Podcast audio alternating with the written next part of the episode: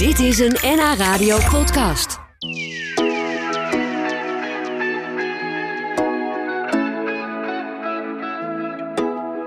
Marlen Visser schreef uh, tot voor kort vooral thrillers en uh, korte verhalen ook over de kat Koosje. Maar nu heeft ze in samenwerking met haar dochter Ginger een jeugdnovelle geschreven over het gebruik van lachgas. Tenminste, het speelt een rol in het boek. Het boek heet Verraderlijk Patroon, mooie dubbele uh, titel. Marlen, welkom. Fijn dat je er bent. Dankjewel. Um, hoe, hoe kwam jij ertoe om iets met het onderwerp lachgas te doen? Um, nou, dat is eigenlijk Ginger geweest die mij op dat idee bracht. Mm -hmm. uh, want ik was op zoek naar een onderwerp voor een young adult. Uh, ik wilde gewoon een keer een boek schrijven voor jongeren. En ik had goed contact met uh, uitgeverij, uitgeverij Kluitman uit Noord-Holland uiteraard. En uh, ik was bij Ginger en ik zei van... goh, ik wil een boek over jongeren schrijven. Waar zal ik dat eens over doen? En binnen seconden zei ze lachgasgebruik. Oh, en ja. hoe oud is zij? 22. En wat was voor haar het haakje waardoor ze dacht van... hey, dat ja. is een goed onderwerp nu. Nou ja, zij uh, gaat natuurlijk veel om met leeftijdsgenoten. En ziet om zich heen dat dat toch regelmatig uh, wordt gebruikt ter verhoging van de feestvreugde. Mm -hmm. uh, heeft zelf wel eens geëxperimenteerd daarmee, maar hoeft daar niet zoveel mee. Maar zij heeft bijvoorbeeld ook, ze woont op een appartement in een flat in Leiden. En ze heeft daar ook een buurman die, nou die woont daar volgens mij inmiddels niet meer. Maar die had echt een probleem met lachgasgebruik. Dus om haar heen, ja, duikt dat af en toe op. En daar pikt zij wat van mee natuurlijk, ook in informatie. En wat wist jij van het onderwerp voordat je met haar dat gesprek aanging? Um, ook wel eerder uit haar verhalen wel dat, uh, dat het niet uh, beperkt blijft tot een slagroomspuit en een paar ballonnetjes op een schoolplein. Nee. Maar dat er ook echt serieus tanks besteld worden en uh, dat er echt gewoon de hele avond doorgehaald wordt. Nou ja, alleen al als ik dat hoor, dat ze tot 100 ballonnetjes per persoon achter elkaar door gebruiken ja, ik was daar echt ontzettend verbaasd over al eerder. En ja. toen zij dit onderwerp aandroeg, dacht ik van ja, daar moeten we wel wat mee. Moest je je wel gaan verdiepen in het onderwerp? Ja, dat klopt. Ja. Lachgas geprobeerd? Ik heb één keer één ballonnetje samen met Ginger gedaan. Dat ik dacht, ik moet wel even weten. Ja. En, uh, maar daar gebeurt, ja, één ballonnetje, daar gebeurt niet zoveel mee. En ik durfde ook niet zo heel erg in en uit te ademen.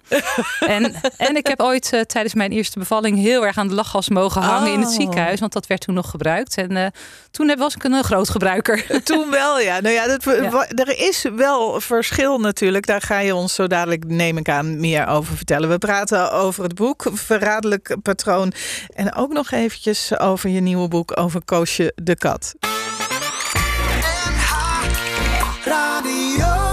Had jij eigenlijk door, Marlene, wat een, wat een uh, heet hangijzer het was toen je erover ging schrijven? Want je kreeg de tip van je dochter van dit is een goed onderwerp. Maar wist je ja. dat het uh, ook hier in Noord-Holland heel veel speelt? Ja, uiteraard. Ja. Uh, ja. weet je, de kranten staan er op zich ook vol van. Hè? En dan niet zozeer dat jongeren dat uh, binnenskamers gebruiken, want dat blijft aardig buiten beeld. Maar er zijn meerdere auto-ongevallen geweest waarbij lachgas vrijwel zeker een oorzaak is. Ik kan me herinneren, vorig jaar nog een ongeval met drie jongeren van 15 en 16 jaar, waarbij ook een lachgastank in de auto lag. En ja, ik weet echt niet of dat dan verband houdt. Maar je gaat wel Mhm. snel denken van goh. Uh, zou dat de oorzaak geweest zijn? En er zijn ook andere ongevallen geweest. Uh, dat jongeren echt tijdens het autorijden ballonnetjes gebruiken. En ook serieus daar een heftig ongeval door hebben ondervonden. Het heeft Ja. jou allemaal geïnspireerd voor dit boek, hè? Ja, klopt. Ja. Heb, je, heb je wel gedacht van uh, in hoeverre moet je zo'n onderwerp juist heel heftig maken of juist niet? Is dat niet moeilijk voor jongeren? Want je moet ook niet een belerend vingertje in zo'n Nee. boek omhoog steken. Dat is, ja, dat is heel goed dat je dat zegt. Want dat is echt helemaal niet de opzet. Om dat belerende vingertje eh, te laten wijzen naar ze. Eh, want wat jongeren vooral niet willen is dat je zegt je moet dit niet doen. Mhm. Eh, een beetje, ja, pubers gaan dan juist wel dingen doen. Ja, dus ja, de, de, het belangrijkste doel is om echt een leuk, spannend, aansprekend verhaal te schrijven voor jongeren.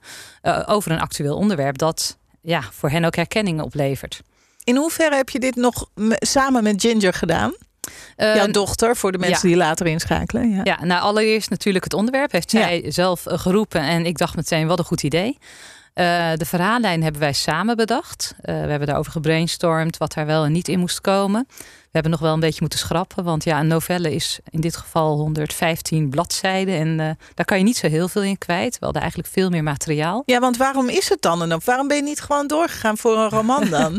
uh, ja, ik had met Kluitman de afspraak om een novelle te schrijven. Het moest voor een novelle worden. Het moest een novelle ja. worden. Ja, omdat natuurlijk uh, ja, voor jongeren is dat heel erg behapbaar. Mm -hmm. ik weet dat Ginger, die op zichzelf niet een enorme lezer is, die heeft steeds stukjes meegelezen. En die heeft gisteren even het boek nog eens in zijn geheel gelezen. En die had het in een uur uit. Ja. Dus ook voor jongeren die niet elke dag lezen, is het een boek dat, uh, ja, dat je zo wegleest. Uh, en dat is de andere kant van het verhaal. Enerzijds hoop je toch een, uh, een beetje een wake-up call te creëren. En anderzijds is het ook fijn als jongeren dat boek wel pakken. Mm -hmm. En hoe, hoe um... Uh, hoe intensief is die samenwerking geweest? Want heeft Ginger daadwerkelijk jou ook andere paden laten bewandelen of iets laten schrappen? Of... Uh, vooral uh, woordtechnisch en uitspraaktechnisch. Oh, ja. Kijk, over de verhaallijn waren we het samen van tevoren al eens. Dus daar hoefde niet zoveel aan verspijkerd te worden. Vooral geschrapt, zoals ik al zei. Mm -hmm. Maar vooral uh, qua uitspraken en qua hoe je dingen noemt. hoe heet het tuutje op zo'n lachgastank? Oh. Ja, weet ik ook niet. Heeft geen naam. Oké, okay, nou dan weet ik dat het geen naam heeft. Ja.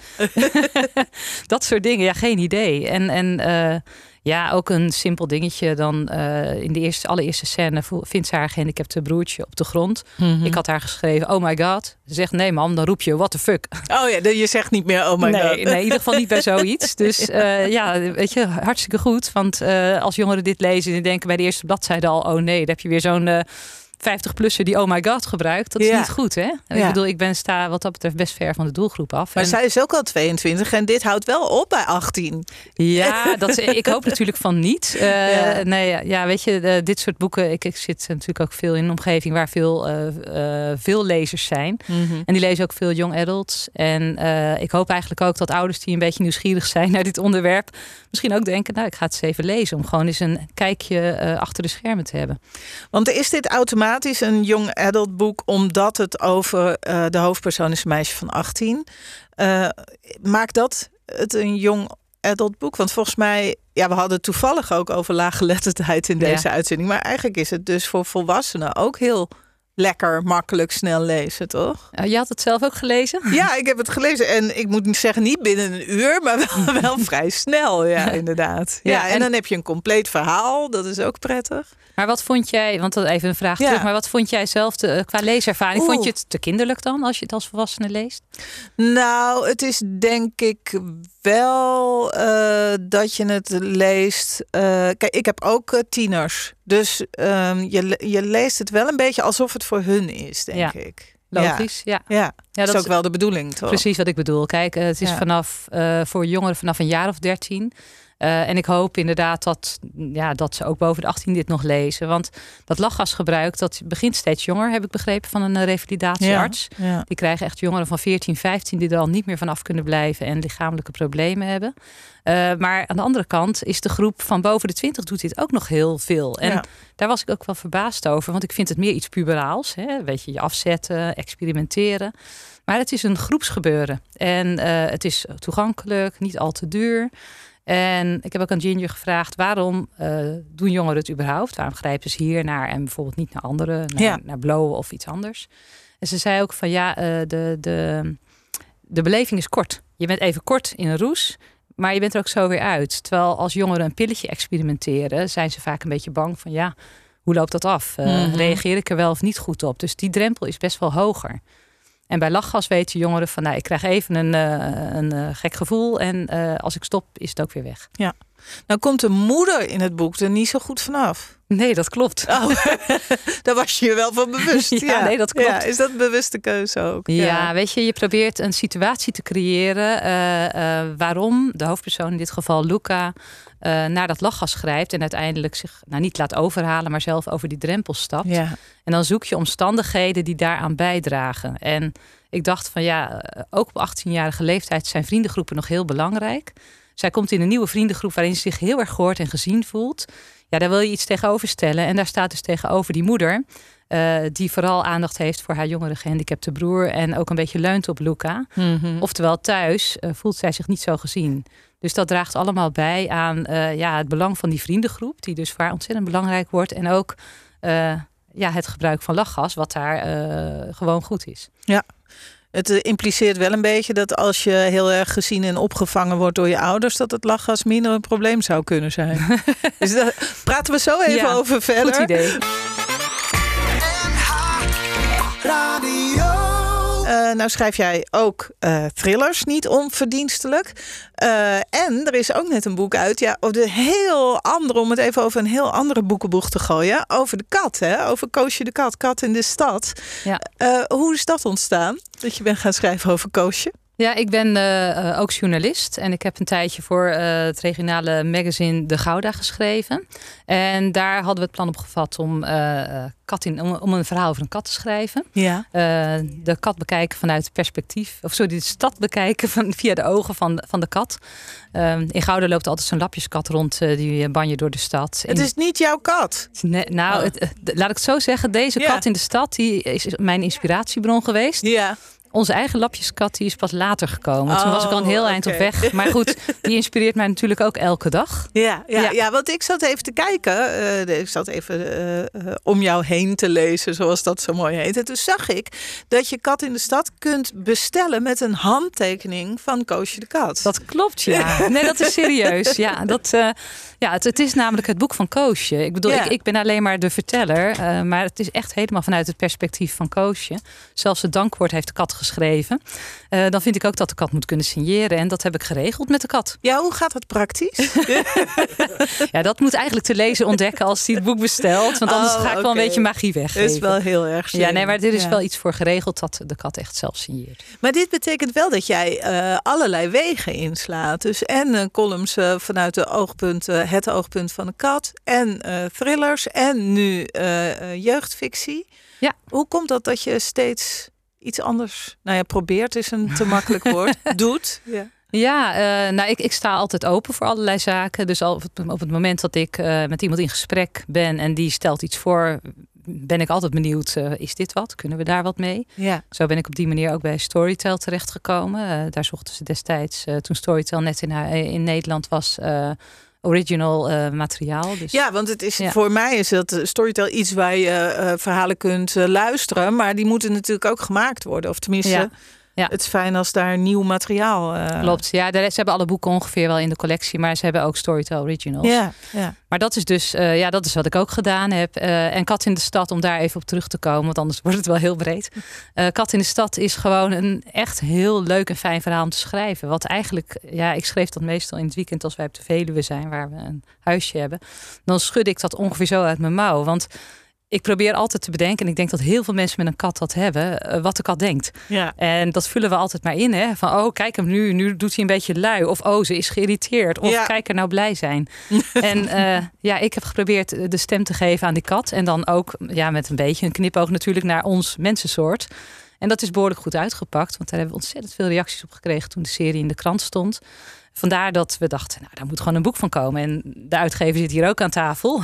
Die heb je meegenomen. Die heb ik meegenomen. Ja. Ja, dat, eh, ja dat, we waren even samen op pad. En eh, ja, wij hebben dat eigenlijk, het is een beetje een co-productie. Ik ben de schrijver, hij is de uitgever, Garro. En eh, ja, dat loopt hartstikke goed. Het wordt echt met gejuich, gejuich ontvangen. Maar dat betekent dus dat je het ene boek uit hebt, Kat in de Stad. Dat je dit boek uit hebt, Verraderlijk Patroon. Wat is het volgende op je lijstje? Wat ga je nu doen, Marleen Visser? Wat ga ik nu doen? Ik, ga, ik ben bezig met de opzet van een roman. Eh dus weer een ander genre. Eh, dat kan eventueel ook nog een thriller worden, maar ik vind het onderwerp iets meer voor een roman. Eh, daar kan ik echt nog niks over zeggen, want ik ben nog in gesprek daarover met mijn Oh. uitgever, eh Prometheus.